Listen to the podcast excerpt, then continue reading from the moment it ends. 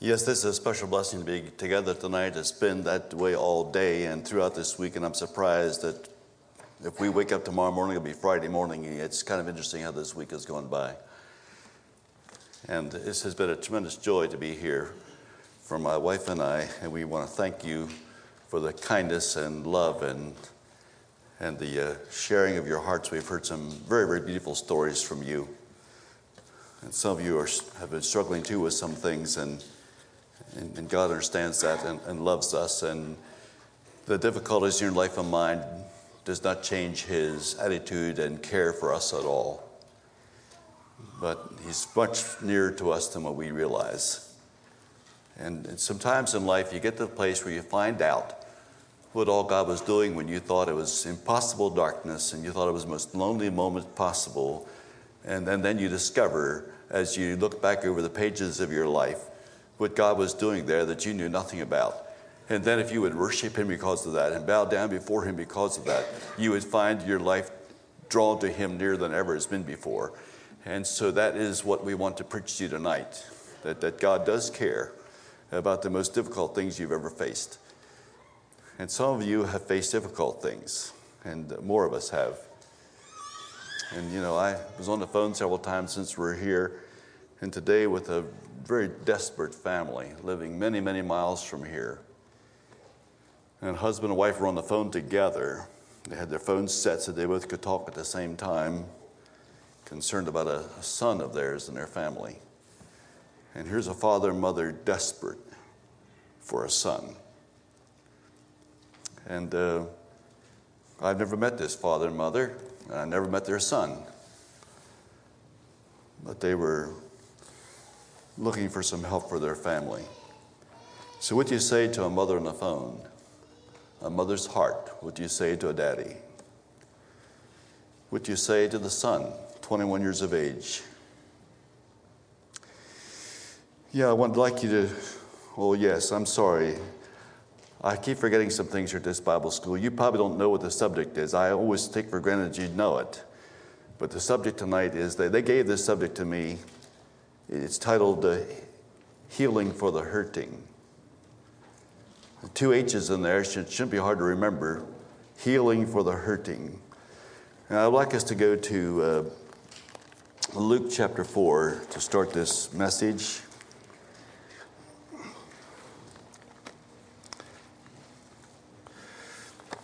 We want to meditate this evening on a text that explains, as I understand it, both the purpose and the extent of our Lord's ministry. Now, just want you to think about that sentence you just heard there, and you, I said it so fast you probably didn't know it. You were looking for a verse in your Bible, didn't know what I was saying. Uh, your mind just kind of skipped out right there, and, and so we'll try it again. It explains the purpose of Christ's ministry and the extent of it. And let's just read these verses. This is Luke chapter 4, verses 18 through 21 he's speaking here, he's reading really from the book of Isaiah, and there were not chapters in Isaiah at the time he was reading it. Probably not, but, but he was reading from there. The Spirit of the Lord is upon me because he hath anointed me to preach the gospel to the poor. He has sent me to heal the brokenhearted, to preach deliverance to the captives and recovering of sight to the blind, to set at liberty them that are bruised, to preach the acceptable year of the Lord. And he closed the book and he gave it again to the minister and sat down. And the eyes of all them that were in the synagogue were fastened on him. He began to say unto them, This day is this scripture fulfilled in your ears. Now we know that Jesus, when he was here, he ministered to the tripartite man. And when I say that, I mean the three aspects of the nature of all of us yours, and mine the, the body and the soul and the spirit of man. He ministered to all of those things in us. He ministered to our bodies. He did that by feeding people. He did that by healing people. He did that. He ministered to the souls of men. We'll see that here in just a moment. And he ministered certainly to the spirit of men. He preached to them the truth that would save their souls. The water of life, the words I speak unto you, they are spirit and they are life. He, he ministered to the threefold man. And, and especially now this evening to the to the soul of man, the heart of man, the emotions of man, the feelings of man. the things that so very easily are upset and disturbed in us. And this word healing is used in this title. We're not referring to your blindness or to your leprosy. We're not referring to a hip out of joint or to a muscular dystrophy or to some kind of cancer. We're not referring to the physical things that need healing in your life. This, this title is referring to emotional healing or it's referring to the, the struggles that we have in our hearts. It's referring to that, uh, that set of feelings we have that are somehow damaged. That's what we're referring to. That's what we're looking at tonight. Brokenhearted, it says here in this 18th verse. And at the end of the verse, it says, Them that are bruised. In Spanish, that says, Those that are oppressed. And that means in Greek that something is pushing you down. There's a weight on top of you that you can hardly handle. It's just too much. And that, you know that happens to you physically. If I had asked for the strongest boy in this Bible school to come up front here, and I don't know who that would be, I asked the strongest one to come up front here, and I could give him two cement blocks, and I could tell him to, to hold a cement block in each hand. And he could do it for a while. He might even be able to hold his arms straight out to the side like that with a cement block in each hand. But not for long. That's too much weight very, very soon. It's too much weight. You understand that? Can't do it. The arms go down. You can't do it. Drop it. Can't do it. The same thing happens uh, in other areas of our life. You can be faced with so much emotional strain, so many difficult things that happen that this system we have that holds up and faces things and responds right and can smile and can and maintain its spirit, maintain its, its expectations, and, and maintain its good outlook and positive thinking, it, it, it was too much. Pressed down, it just pressed down, oppressed. And Jesus worked on that. And, and our Lord Jesus, you know, some of the strongest words about emotional struggle in all the Bible are written about our Lord Jesus. Some of the strongest words. He understood this situation. He understood what it's like to feel tremendous oppression. He understands what it's like to have these things happen to him. And I will show it to you again. That was Luke 4. Go, go back to Matthew 4. The, the heart of our Jesus is to take care of these matters and to heal them. This is in the 23rd verse, and it gives us here again a picture of the scope and of the purpose of Christ's ministry. And Jesus went about all Galilee, teaching in their synagogues and preaching the gospel of the kingdom and healing all manner of sickness and all manner of disease among the people. And of course, in, in, the, uh, in our Bible, it says there, the word for disease at the last part of that verse is dolencias in our Bible. And that is the difference between sickness and dolencias is that the sickness is physical and the dolencias is emotional. It's that, it's, it's that weight upon the mind that is hard for a man to carry, for a young person to carry. And that this same verse, this same verse, Matthew 4:23, is in the book of Matthew two times. In the Greek Bible, it was word for word identical in chapter 9 and in chapter 4. But the translators, when they got to chapter 9 and started reading through that thing, they forgot they already translated verses. It's just a few words different in your Bible in verse 9 from in verse in chapter 9 from chapter 4, but it's exact same words, word for word in Greek. So this verse is in your Bible twice of what Jesus did here. Disease here, nervous weakness, emotional damage, there's much physical healing in the New Testament, but tonight we want to focus on the damage to our hearts. The wrongs and the misunderstandings, and the losses that so much affect our emotions. When I was a boy, the fellows used to run around the schoolyard and say this in kind of a chant that they had. They said, Sticks and stones can break my bones, but words can never harm me. Later on, I heard this in life Many, many years later, I heard this phrase Sticks and stones can break my bones, but words will break my heart. And I found out that that was true. That was more true than the other one. Words will break your heart. It just depends what those words are. Break your heart to damage that's very, very difficult to repair. Sticks and stones can break your bones, but words can break your heart, and it's easier to repair the bones than it is to repair the heart. I have, I have learned that. It happens many times. In how many different ways possible, but the result is always the same that when the heart is broken, relationships are broken. And that's the danger of it. That's the problem of it. And to make that worse yet, when our relationships are broken, they end up being broken with the people that we needed the most in our lives. And more often than anything else, relationships with our own parents. That is the most serious of all broken relationships and the most common. And I don't know how many times I've heard that expressed in the four days so far that we've been together in this Bible school. And I heard it on the phone again today. I heard a father lament to me what I did to my son when he was young. Dale, it's what I did when I was young, when he was young. And, and now we can't get him back. And, and now he is, and Dale, now, now, I just had to listen to that today. And that is the most serious thing that can happen to somebody when relationship with daddy and mama is damaged. And oftentimes, we as daddies cause that. Maybe not always, but many times it's so. Now, I know that, and you probably know too, that the Bible does not use the word pain or does not use the word hurt, healing for the hurting. We have hurts in our lives, we have pains in our lives, but it does use words that indicate that something very, very serious has happened to us emotionally or in our hearts. It uses the word offenses. The word offenses is a very, very interesting word in its original language there.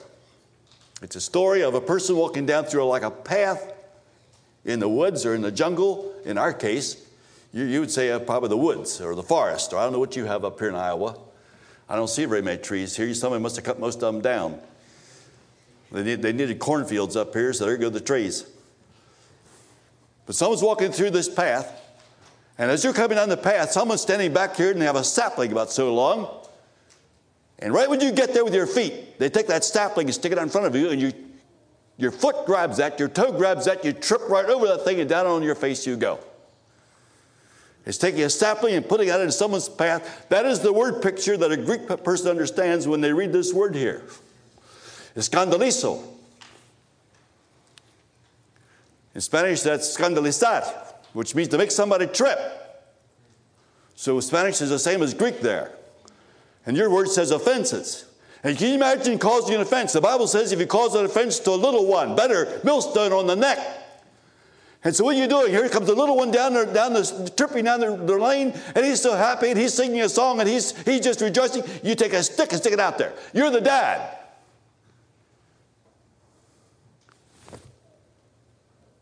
And down he goes. And how do you think that person feels when they when they turn around and look through their tears and through the blood that's coming out their knees, and they see you standing there with that stick. And you think they, you think they don't remember that? They forgot all about it, you know. They remember that. And things won't be the same after that that they were before. And woe unto him by whom the offense cometh. And offenses come to all of us. Everyone sitting here has had offenses come. Everyone sitting here, and not literally, they'll literally stick a twig out there or a sapling and knock you over. That, that's not literal. I mean, it could be.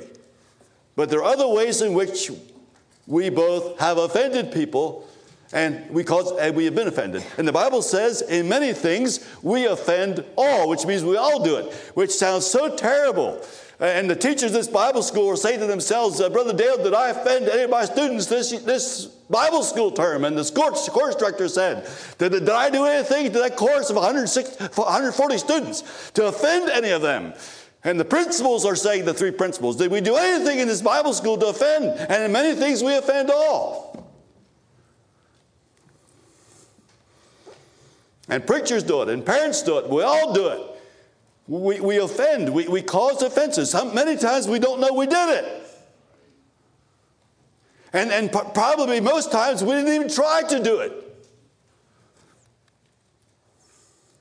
You have no idea how your wife understood the last words you said to her.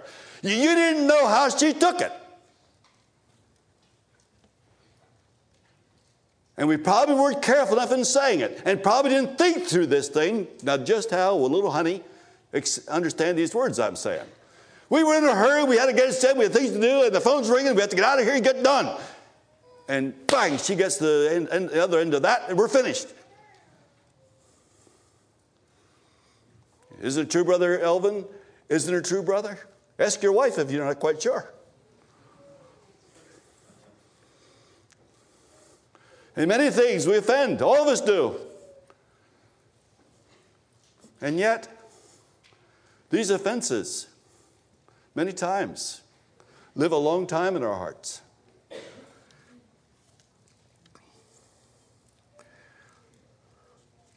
So we may have been guilty of causing someone else to trip, causing someone else to be offended, or maybe we were the one who was offended, and most likely both. And you've also heard this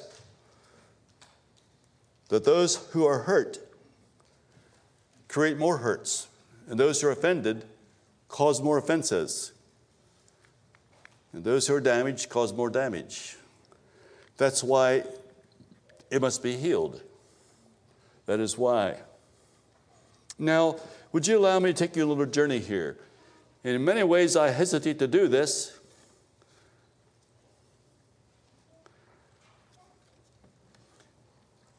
But I'm going to take you a little journey and, and discuss several reasons why we have so much emotional damage in our hearts, even people that are very young. I don't know. You, you see, I'm not, I'm not going to teach a psychology class here tonight, but, but we are psychological beings. There, there is a psychic in each one of us. We do have minds, and our minds affect us. I'll just give you one example. Uh, I'll just give one example of, of how, how our minds affect us in what we do, think, and act and react. Okay, so I was in a lot of serious car accidents when I was young. And, and that banging and clashing and screaming and the steel against steel and the rolling and all that that goes on, that gets into your mind, gets in there. So now you're sitting in your study and you're preparing a sermon for Sunday morning, and oh, all is quiet and everything is good in the house. About time, time out in the kitchen, someone drops a pan on the floor. And this rattling, banging, clashing of metal. And immediately, the, the, the mind just is rolling over in the car and smashing into things. And no, it was a pan on the kitchen floor. That's all it was. But in the mind, there's a whole world of things going on there. It's all that comes flashing back. And, and many times, my wife, if that happens, I hear her say from the kitchen, I'm sorry, Daddy. It's okay, Daddy. I'm sorry, Daddy. She knows the effect that has on me. And after 50 years of marriage, she still knows. It's surprising how long that lasts. It's just one of the things the mind does to us. So that happens in all kinds of ways.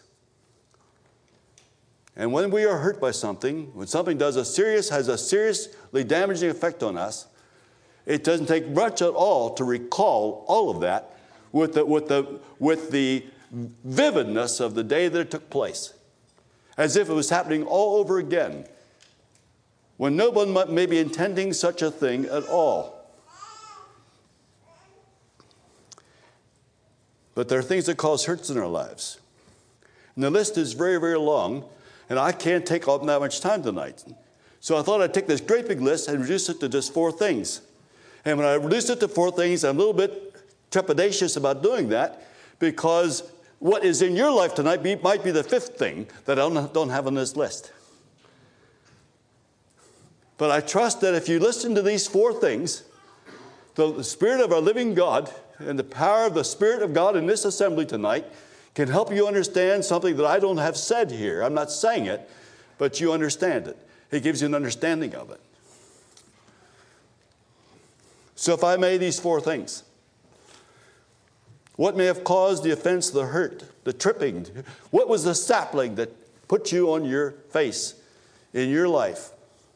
Well, the foremost cause of all hurts in our hearts begins in the home. And the most common cause of the damaging things that happen in a person's home, in the house, is the damages that are caused by an angry father. And many times, not always, in a home where there's an angry father, there is, many, many times, a domineering mother, not always. But a domineering mother and an angry father can cause tremendous damage to their children and do cause tremendous damage to the children. And that is the concern. That is the thing that young people bring to us more often than anything else the anger in our home. I've heard it several times at Bible school this, this week, here, right here inside this building, from precious people in, in this assembly. Anger in the home. And anger is terrible because one of the things that anger does, besides the loudness of the voice, anger is a, is a terrible way to let somebody know that you reject them. Out of my life with you. I, I can't put up with you. This is what you cause in me. When you're around me, this is what you get. So you deserve to be placed someplace else. You, you deserve to be removed. You, I've got to do something to make space for me, and you, and you don't belong in that space. That's what you're saying to a child when you're angry to a child. That does tremendous damage. And, and I will say this that the child doesn't, doesn't understand that, doesn't react to it, doesn't rebel against it when they're five years old. But there comes a time when a child grows up and realizes he's a person and realizes that this anger, this ridicule that's been going on in the home is against his person. And when that day comes, you lost your child. When that day comes, there's a, there's a, a division between you and your, and your home. It's a very, very serious thing. It's a form of rejection. And it even gets worse when you hear these words with the anger that I wouldn't doubt some of you have heard. And I'm sorry if you heard it. I know that the person who said these words did not know what they were saying. Father, forgive them, for they know not what they do. Get out of this house and stay out. Don't raise your hand. Don't raise your hand. But some of you have heard those words, or very similar to it boys and girls. Get out of this house and stay out. And that's, that, that's terrible. And there's no person alive, there's no child that knows what to do with that. They may have heard enough of times to know that there was only a certain degree of meaning in it. It was just simply a, an uncontrolled reaction by somebody who could not handle the situation and they got angry and upset because they didn't know what else to do. And because there was no spirit of control in their lives, and because they didn't have, an, didn't have any other recourse, they didn't have any other answer. There was no other solution. So you get angry. And of course, that has never solved anybody's problems.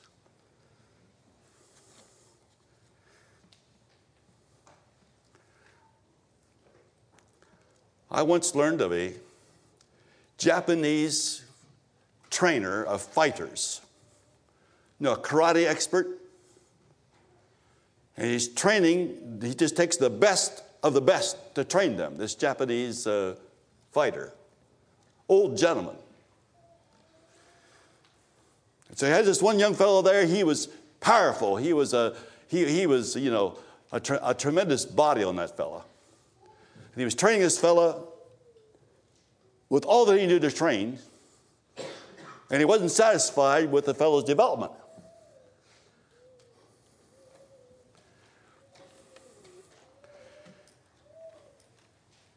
So one day, he, in training, he took his hand and slapped him across the face, the man he was training. He looked at me and said, I want you to tell me which fingers of my hand hit you and what part of the fingers did it. And the man thought a little while and answered very correctly. And then he said, I'm going to tell you what your problem is.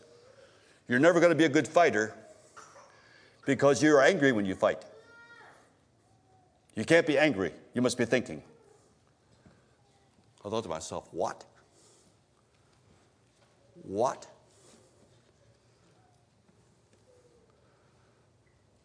But then I got to thinking. When did ever, when did ever anger do any good? And I'm not advocating fighting. You should never be fighting.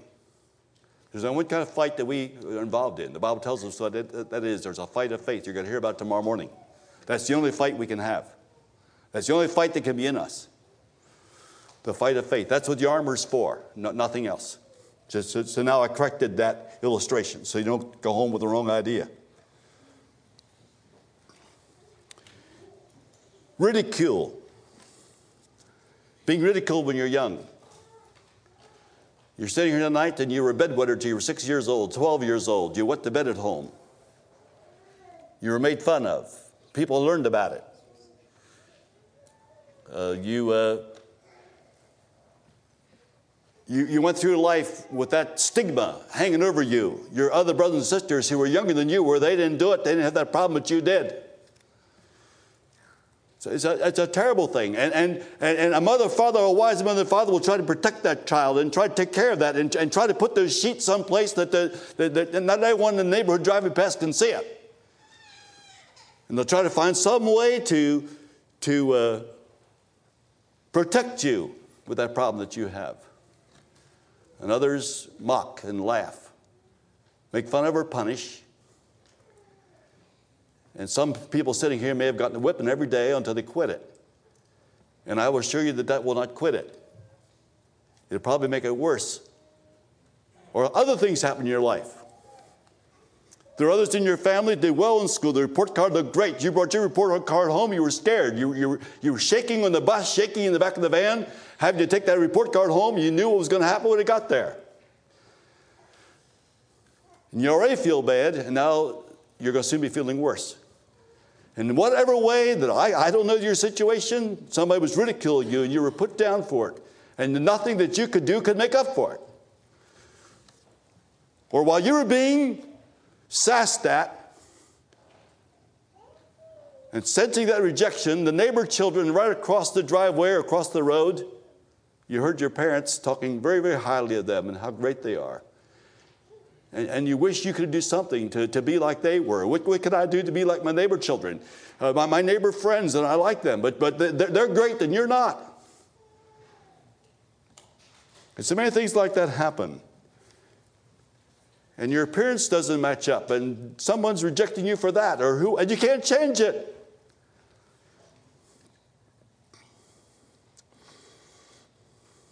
You're insulted. So you either learn to fear your, fear your father or, or else you learn to hate him.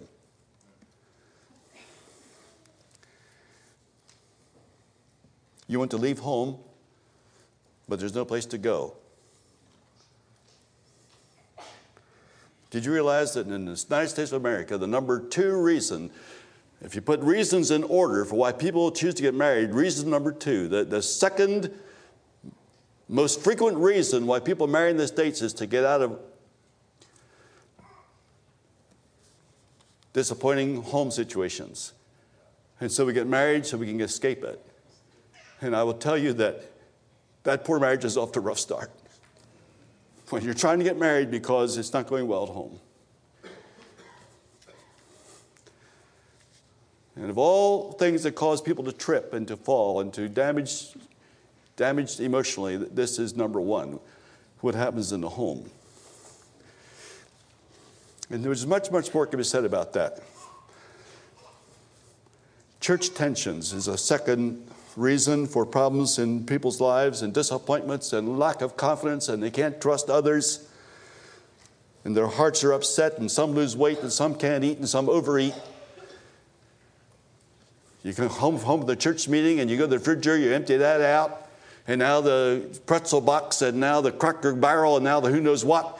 And, and you, you go to bed with all that stuff in there, and, you, and nothing can be digested, and uh, all you did was uh, step the scales tomorrow morning and find out. And those things happen to one pre- preacher after another, and one person after another. It happens many, many, many times. Church tensions. You may feel innocent in what is going on, but the congregation is falling apart. And you just moved there two years ago. And you thought this was going to be the answer for your family. And after all the troubles you had the place before, you came here and it was so, just exactly what you needed. And you were so glad for it. The young people began to fit in, your children, Sunday school and youth group, and everything was so good when all of a sudden you found out what you did not know. It looked like the answer. But I would ask you just two questions. Why did you move to that place in the first place? Why did you leave where you were? And I have another question. What all did you put in that moving van when you moved over there? And when you loaded that moving van and put all that stuff in there, and I'm not talking about the garden rake and the lawnmower. When you got to the new place, you unloaded all that stuff at, at the new place. Whatever you loaded in there, you unloaded it. The feelings, the struggles with the ministry, the uh, arguments you had with your wife about where you should end up not all, all in that moving van. And your disappointments in the school board. And what the teacher did to your, your Johnny in th- sixth grade. And, and all that went along to the new location and was unloaded over there. Things went well for a while. But church problems are very, very serious. And, and, and uh, here we have these people in the congregation. I just got this phone call yesterday.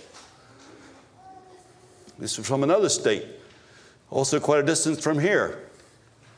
But in this congregation, there are those by the Spirit. Let the Spirit lead. The Spirit's in control here. This, everyone has the Spirit of God in them. Let, let the Spirit of God take, take control. Let, let them be responsible to, to, to, to, to God Himself. And anything that's done to establish some parameters or to supply some order or to to try to bring some loose ends together and come to some kind of continuity, some kind of identification, some kind of oneness, some kind of testimony. No, violating spirit. And there are others in the congregation that, that just see that there's drift, that we can't keep on going like this. And so we have this happening, and someone's caught in the middle. And they say, I don't like the attitude here, and I can't quite feel good about the attitude over there. And if only we could sit together and pray together and humble ourselves and stop this missing each other, shooting across the lane at each other. And we're in this church situation, and it's debilitating. And poor young people don't know what to do. And that can go on and on. We won't continue with that. And then there are other kinds of hurts. Some of us here will understand what I mean when I say that some of us are hurt from a past life of sin, a life of addiction, a life of strong temptations, which might maintain within us feelings of guilt and fear and consequences that we are still reaping we sowed that back there. And maybe we have some sense of forgiveness. Maybe we have some sense of being relieved of that, of the weight of that, of the guilt of that, and yet the reaping continues on.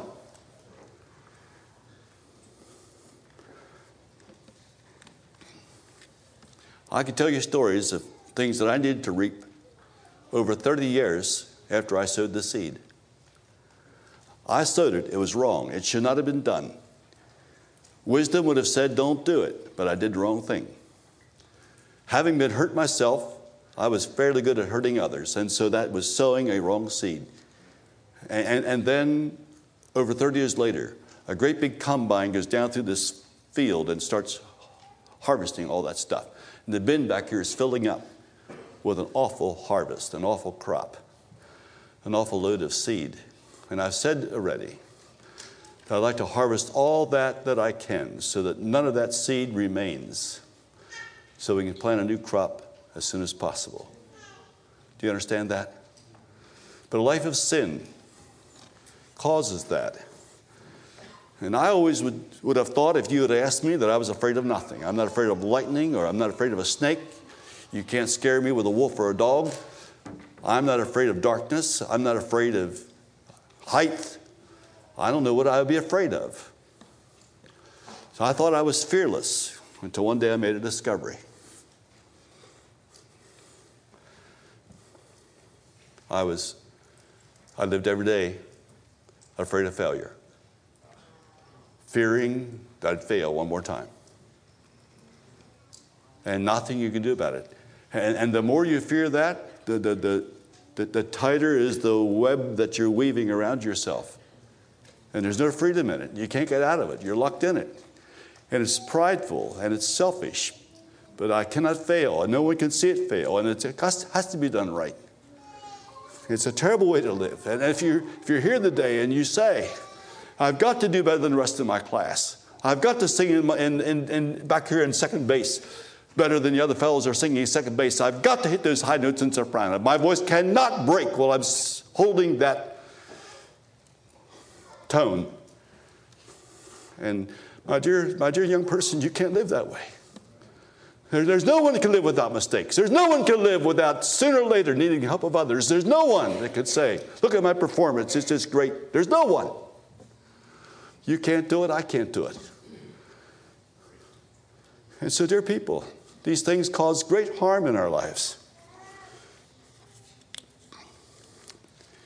It might be a desire in our hearts to return back to that kind of sinful life that we had one day before, and we're afraid we might do it sometime. We're, we're afraid that in a weak moment, uh, our wives are going to find out, our children are going to find out, the church is going to find out that I'm back there again. My wife and I just had a very, very serious interview.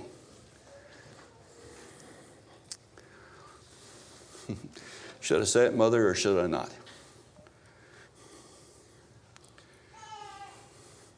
You know, I'll just say this. This, this will be the safe side. We'll keep it on the safe side. Our publishing houses in America are publishing too many books of life stories of people that are still living. We're publishing too many success stories of people that come out of the dredges and come out of the dregs and come out of the off falls and come out of the rondas and come out of the ditches and now they're doing great, and now they found freedom, and now they're serving the Lord, and now it's all victory and blessing. And these books are about people that are less than 30 years old. And so it is that we just had an interview with a precious father and mother. And people around the nation are reading the story of this great conquest and superlative life. And it's back today where it was before the book was written. Asking for help. How do we get back out of this? And there's that fear. Anyone that's lived that deeply into sin, like some of us have, you, you, we live in constant awareness that. And that's why my sin, with the bliss of this glorious thought, my sin, not in part, but the whole was nailed to the cross, and I bear it no more. Praise the Lord, praise the Lord of my soul. If that's not your experience, it's, it's, a, it's, a, it's a difficult road. If you don't know that, it's a short trip, it's a short trip back to it. It's a short trip back to it. If we're not giving continual testimony of the grace of God in our lives, if our lamp is not bright and trimmed and burning, if we're not witnessing for our cause and for our Lord, if we don't have a word to say for our Lord Jesus, it's a short trip back.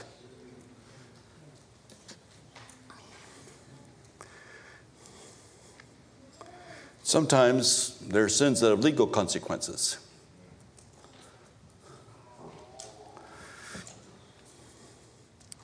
Many times sin leaves us with economic crisis. All these things do great damage. I'm going to move on to fourth thing real quickly here. I talked about home life before. This time is a little bit different. I'm going back to the home again. This time is a different kind of struggle. The parents are at odds. They cannot communicate. They shout one to another. Perhaps they fight. There is not peace in at home. Children are growing up. At first, they don't know there's anything wrong with it because that's the only thing they know. They, they, they, they don't know that that's, that that's wrong. They don't know that my parents are, are, are a bad example.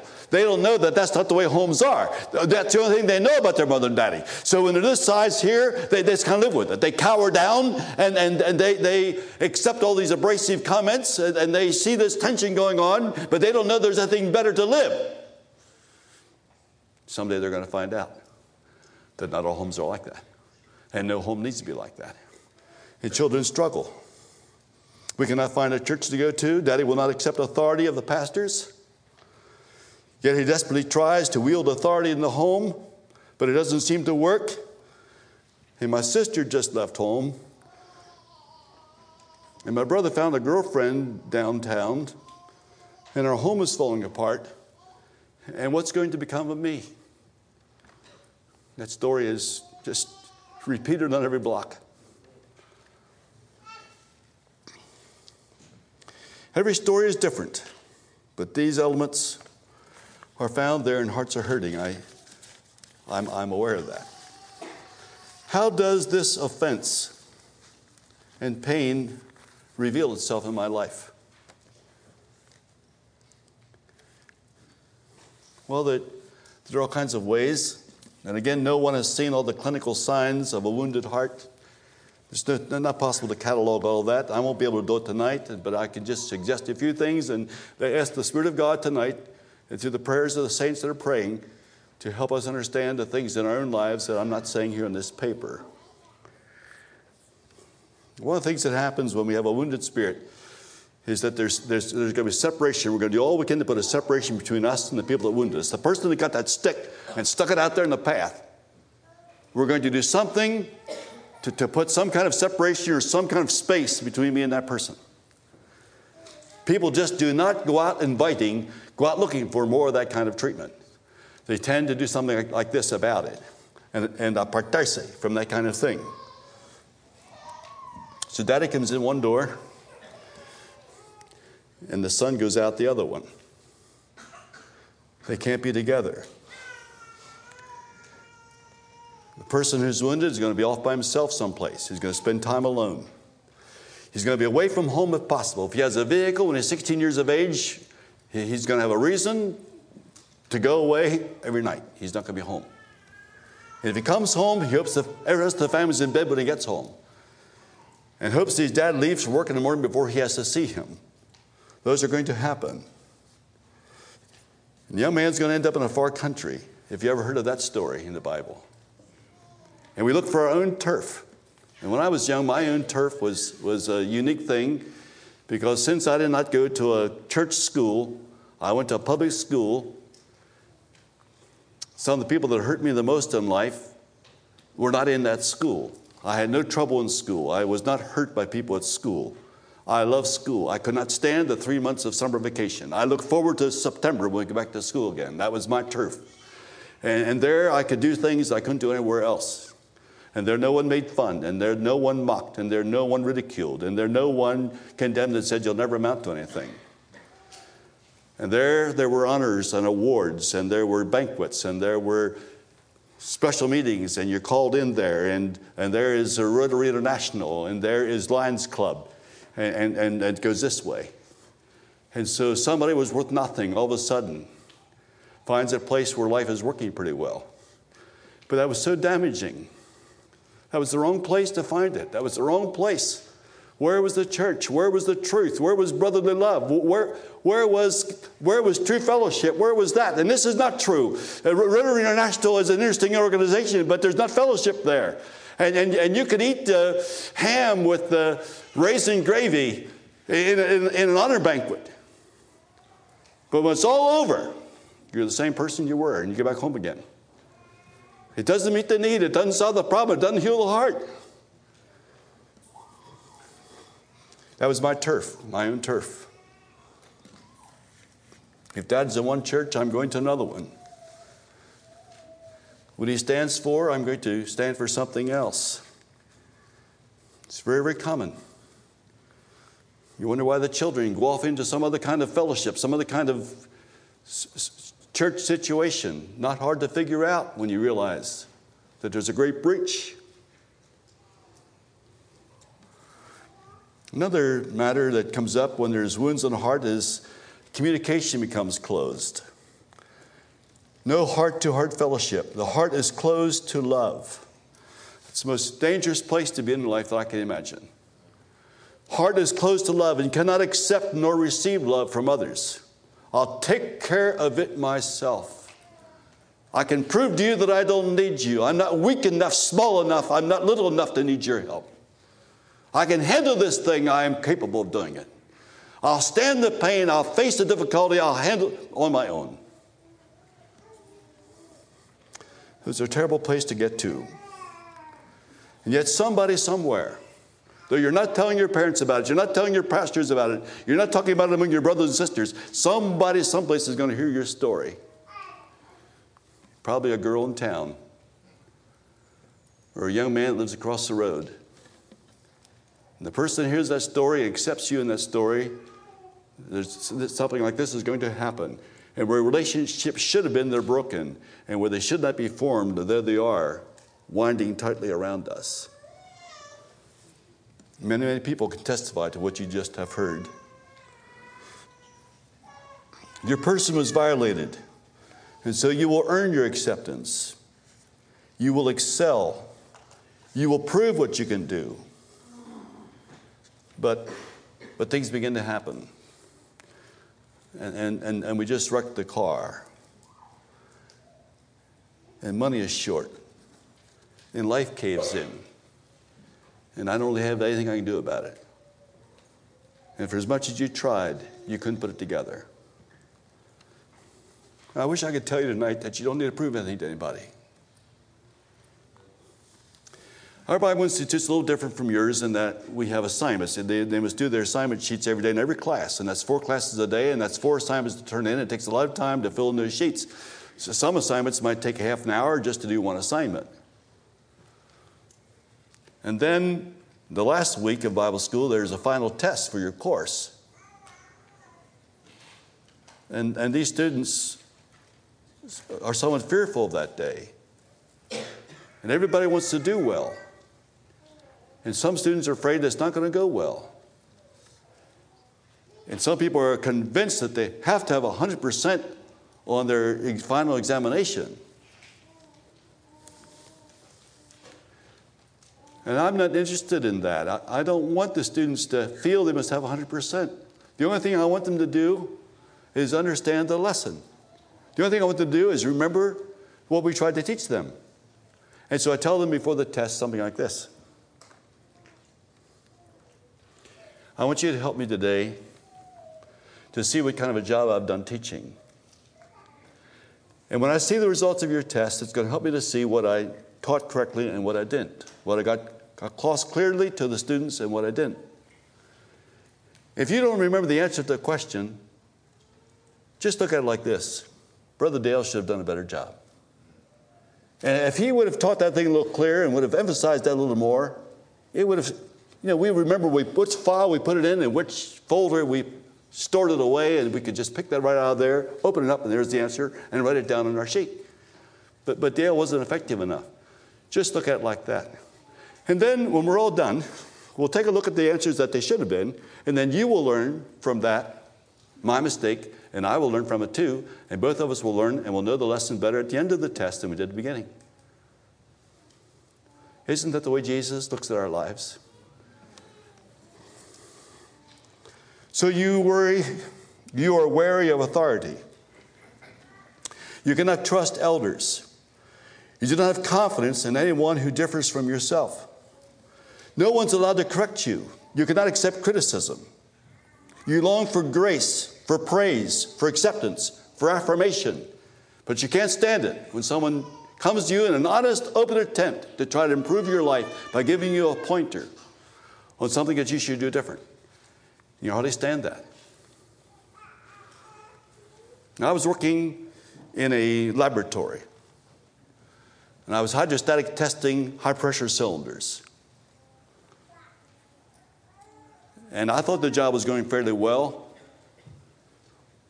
But one day when I got to work, a scientist in that laboratory with a long white coat met me at the door and said, Dale, would you spend a little time with me today? I said, Yes, sir, you'll be fine. He said, Come along with me back to your, back, back, back, back to your lab. So I walk in back back there, and here's my machinery, and here's the things I'd finished up yesterday. And he goes in there and he says, I've been watching you, Dale, and, and I just felt it's time that we give you a couple pointers about your work. And I was starting to feel smaller and smaller and smaller. I didn't realize this was going to happen. So he started in with this process and went down through everything that I was doing. He said, You've been doing it like this, but look at this. You've been, you, you've been getting these results, look at this. And I was getting smaller and smaller and smaller, and he was at that for two hours.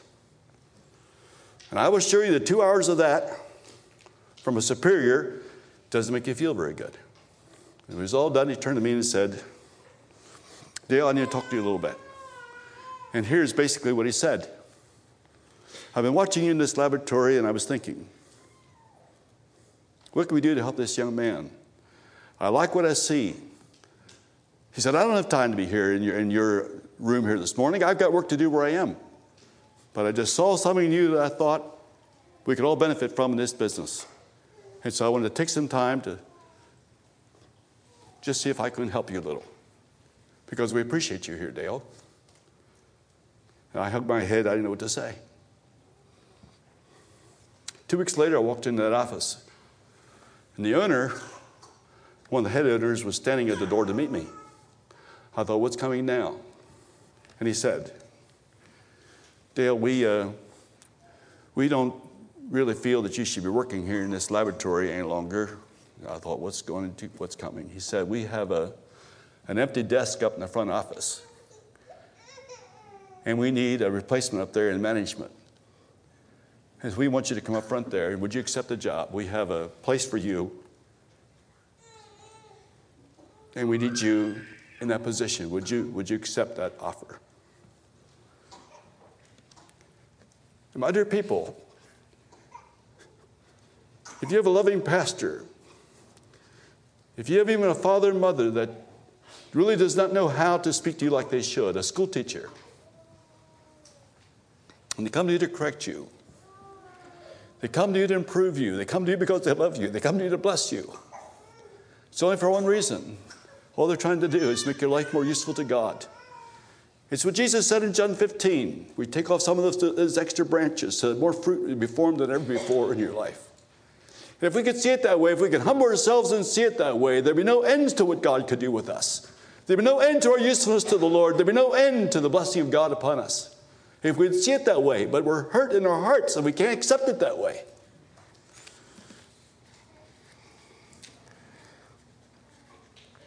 In more severe cases, there are mental illness and crimes and drug abuse. And the only thing that's missing in that person's life is love. Where is tenderness in your life? Gentleness, meekness?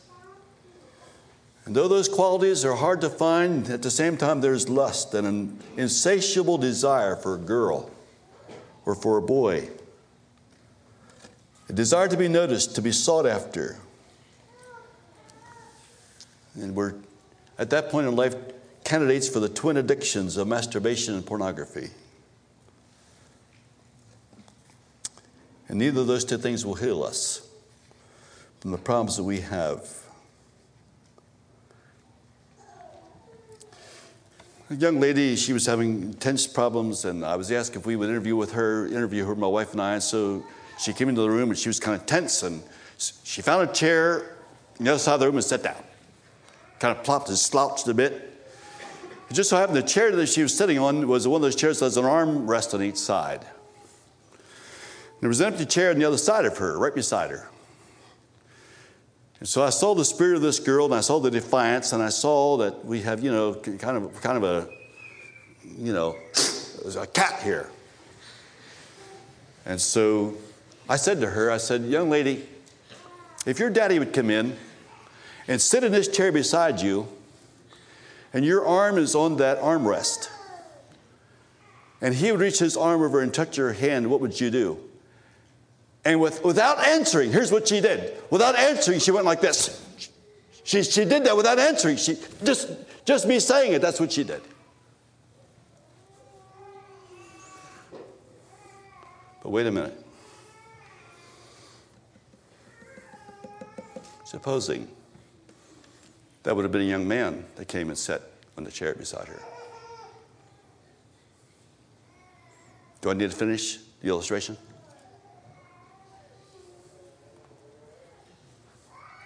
What does that mean?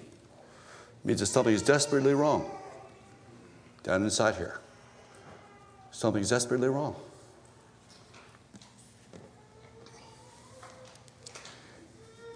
Jesus came to heal this oppressive condition in your life and my life. I'd like to read a couple verses here. Hebrews chapter 12. Jesus does something about this. Jesus understands it. Jesus knows about it. Hebrews 12, 13. And make straight paths for your feet, lest that which is lame be turned out of the way, but let it rather be healed. This is not physical healing here. Let it rather be healed. The church is the reconciling and the healing community. Love is what can change us, love is what can change me. Love is the thing that changes us. Until we have love in our lives, everything stays the same as it was. And Jesus proved his love. We, have, we need to ask no questions about it. I'd just like to talk to you a little bit. Listen to these few thoughts. Jesus proved his love for publicans and sinners. How did he prove it? For a publican and a sinner, despised and no one wanted to get near. And how did Jesus prove it? He proved it not by inviting them to this big banquet at his house. He proved it but not by putting on some great big buffet uh, and, and asked the catering service to come in and put in some kind of a great big, great big spread for these publicans and sinners. Just the opposite.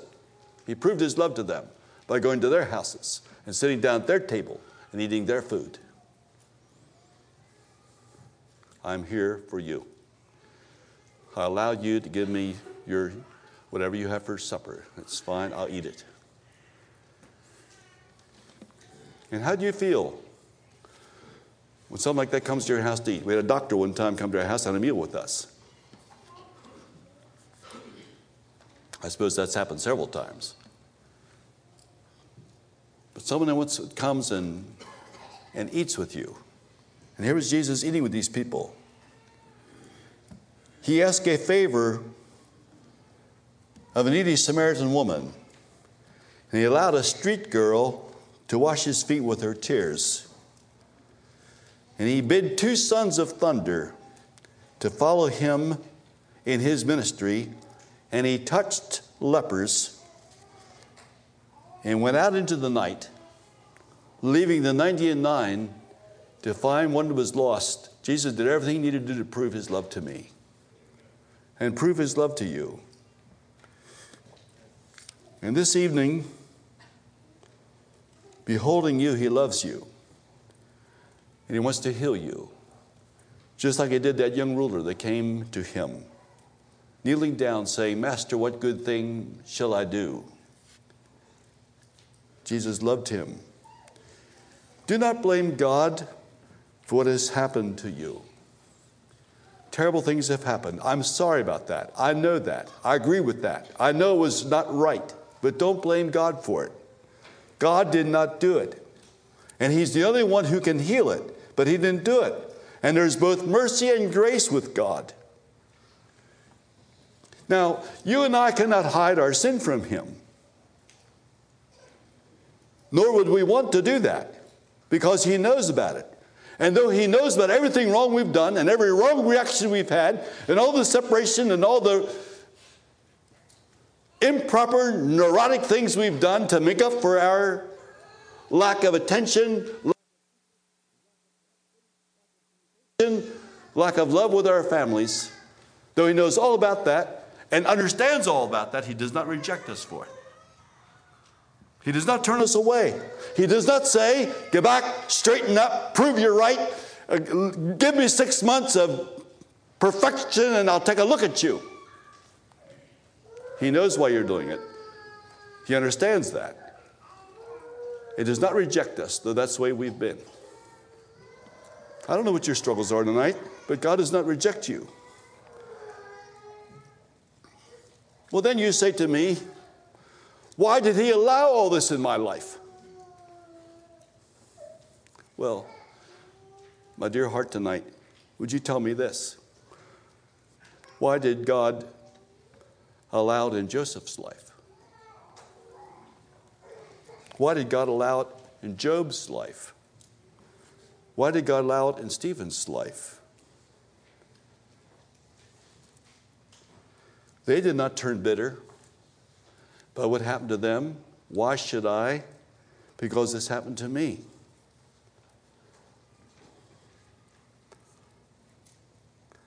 You know what I'd like you to do tonight, dear, dear young person here tonight, dear daddy and mother, dear Pastor Allen, who's struggling this evening? I would long for you to experience something. Here's what I'd like to happen. Just imagine this. Imagine this with your father. Imagine doing this with your father, spending three days.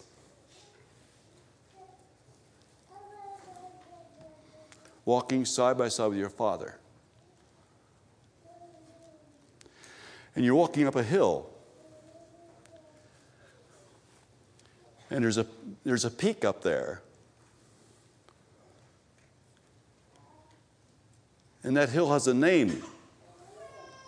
In your community, it's known as Mount Moriah. And your name is Isaac. Your father's name is Abraham. You spent three days walking side by side with him. Your daddy's kind of old for some strange reason, but you're still young, so you are carrying some firewood on your back. You're going to be doing a little camping up here. And your father's a few things with him too, but not everything seems exactly right, so let's talk to daddy about it. Daddy. Yes, son. Why, aren't we going up there to, do some sacrificing? Yes, son, that's right. That, that's right, son. Well, we, we've done that before, Dad, and every time we ever did that, we always took a sacrifice along. Yes, yes, son, that, that's right. That's the way we always did. But, Daddy, we, we don't have a sacrifice. What are we going to do when we get up there? Well, well, son, uh, son, uh, son, God, God, God will provide something. When we get up there, God will provide something, son. Let me ask you something. When's the last time you had a visit like that with your dad? When's the last time you stood beside your dad, you sat beside your dad, you talked to your father like that? What a conversation. What a holy moment. What an exchange of heart. What a glorious opportunity to talk to daddy like that. When's the last time? And, and you're Isaac and Abraham is God. There's all kinds of things in life that are perplexing to you and too big for you and too hard for you, and there's no possible way you can get through it alone. Father, yes, son. I, I just made a mess of it, Father. Do you see what I did? Yes, son, I, I noticed that, son. What, what, it's all right, son. Between you and I, we'll take care of it. It'll be all right. I'm glad you mentioned it. I was glad to hear it from you. And anytime you have trouble, just feel free to tell me. I can take care of the things you can't take care of. I just would like if you to trust me, son. If you made any mistake at all, it was simply this, son. It would have been good if you had talked to me about it beforehand instead of afterwards. And the next time something like this comes up, talk to me right away. And we'll help you right away. See, that's why I'm here. I'm not very far away. Whenever you need me, just tell me. I'll take care of it for you.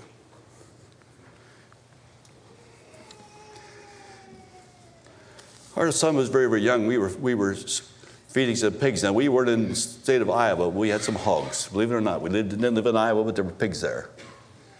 And my son was very small. I suppose he may have been about three years old. And there was a trough there, and there was a five gallon bucket of water. And I told him to take this five gallon bucket of water and dump it in that hog trough. And without a doubt, and without a hesitation, he reached down there and grabbed hold of that handle. Of course, he could not pick up that five gallon bucket of water. But he just dug into it like he always did, enthusiastic and ready to try anything that I said. When he had the handle in his hand, my hand was immediately on the same handle. And the bucket of water went to the pig trough. And as his little fingers got a hold of the bottom of it to tilt it over, that water went into the trough. He looked up at his daddy. He's, it's all done. I live like that every day. That's how I get through every day. And I wonder if you have a God like that. And if you believe He cares that much, if you understand it. I wish you could walk to Mount Moriah like Isaac did. I wish you could have a mother like Samuel had. You see, the most difficult and hurtful experience in your life is not a miscarriage in history, it's not an accident. It was not meant to destroy you or to embitter your spirit. Behind the frowning providence, there hides a smiling face. God sees and knows. And God does not only see and know, but God understands. And God does not only see and know and understand, but much more, He feels it. And I know it's late enough, but would you turn to Isaiah 63? If you don't know this verse in your Bible, it's time to mark it there. Mark it that Bible of yours. Isaiah 63, in the ninth verse. In all their affliction, he was afflicted. In all of their affliction, he was afflicted. And all the time that you're hurting, and all the stuff that you've suffered, all the rejection that you felt, and all the time you wish that somebody would understand, instead of that, you got a wrong response from others. As you were hurting, God was hurting. As you felt it, God felt it. He felt everything that you felt.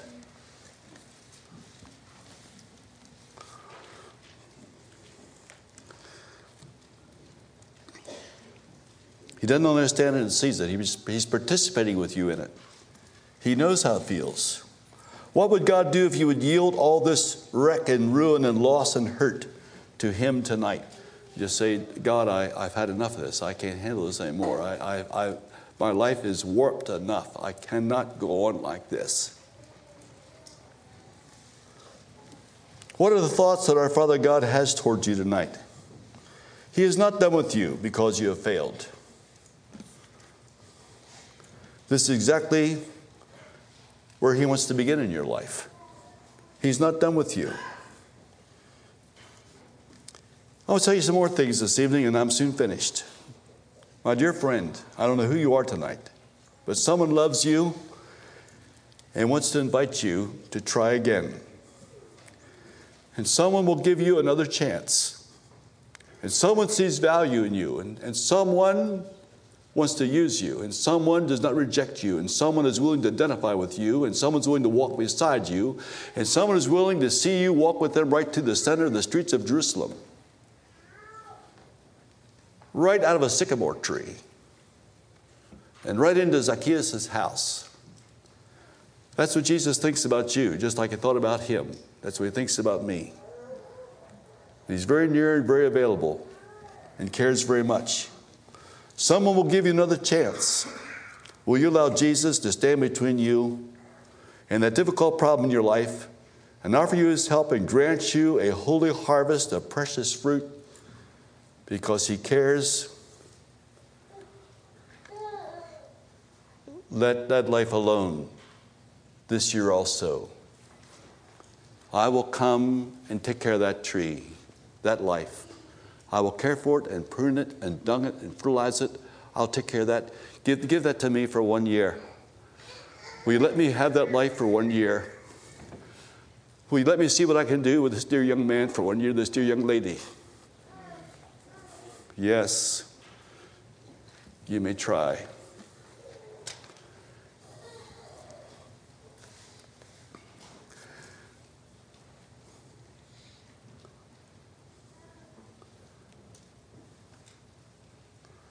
was a cold winter night. Snow was blowing in the state of Pennsylvania. We had a two-story house, a chimney going up through from the base, from the first floor up through the house to the to the roof.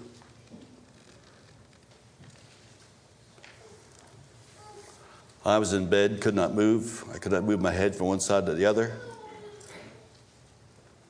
I could not talk. I could not go to a doctor. I couldn't get out of bed to go to a doctor.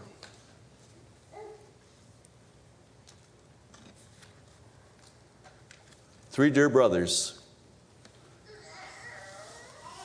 from a holy congregation of precious worshiping souls drove through that snow and got stuck in the, our driveway, couldn't get in the driveway that night, had to walk through the drifts to get up to the house, walked up the steps to that bedroom. to see what they could do for a person that was in very, very low condition. Read the story of that parable in Luke 13 of the barren fig tree.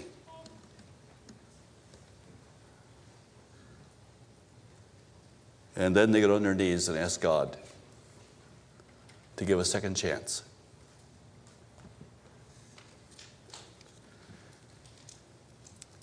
And we're done praying. Those three brothers got, on their, knee, their feet around that bed, and the one looked at me and said, Brother Dale, the Lord will raise you up from this bed and you will go and preach the gospel. Another brother said, When the sun comes over the horizon tomorrow morning, you'll be getting out of this bed.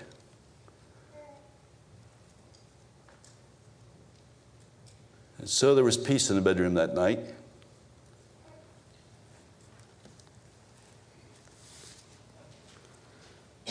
And there was a, it was a little easier to sleep that night than some nights. There were not the hallucinations. Fever was so high, the temperature was so high, the mind wasn't working. Next morning, the dawn came and the family began its activities, and I was in that bed. And I just kind of felt something very, very warm. On that cold morning, I felt something very, very warm. I just was very warm, and I called my wife. I said, could, could you get these covers off of here? And it's, that was unusual, but she took off the covers. And after a while, I said to her, uh, could, could you help me swing my feet out over the side of the bed? And she helped me put my feet over the side of the bed. And I stood up, got out of that bed, and walked down the steps downstairs. And that was the end of the problem. Tonight, there's someone here that needs another chance in life. It's gone as far as you can take it. You've lived it as long as you can live it. You've stood it as long as you can stand it. And you believe Christ tonight. You believe His words. You believe His care. You believe His love. You believe that He knows about it. You believe He appreciates you. You believe that He has a call upon your heart and a claim upon your life. And you believe that He has a place for you in His kingdom, though you don't know what it is. And regardless of what your school teacher said about you, Dale, no one will ever understand any word that you say, I was told when I was a grade six.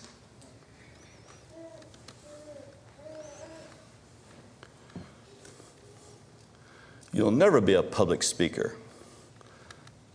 I have never tried to be a public speaker. This is not about, it's not about eloquence. We heard it tonight. It's not in the wisdom of men's words, it's in the power of God. And that power God has for you and has for me. Regardless of how messed up your life has been and how much of failure you think it has been, and how many mistakes you have made, and how many people know all about it, there's one more that steps up and says, let it alone this year also. I'll take over that life. I'll take over that young man. I'll take over that young lady. Let me have a chance at it. I will love. I will care. I have plans. I know what to do with that life. I will turn them into a useful vessel. I will put them back on the potter's wheel. I will create an image there, a vessel that I can use. Will you do it tonight? Will you give him a chance? Will you give Christ Jesus a chance tonight? to take your life and change you and bless you and fill you and heal you and use you. tonight. Will you do that? Let's pray.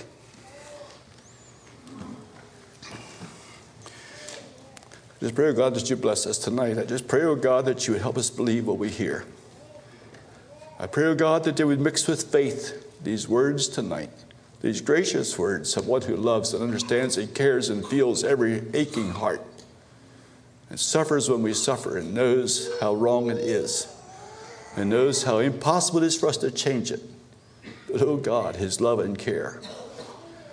He sits down with us. This man receiveth sinners and eateth with them. Friend of publicans and sinners, calls us to himself tonight, identifies with the sons of thunder.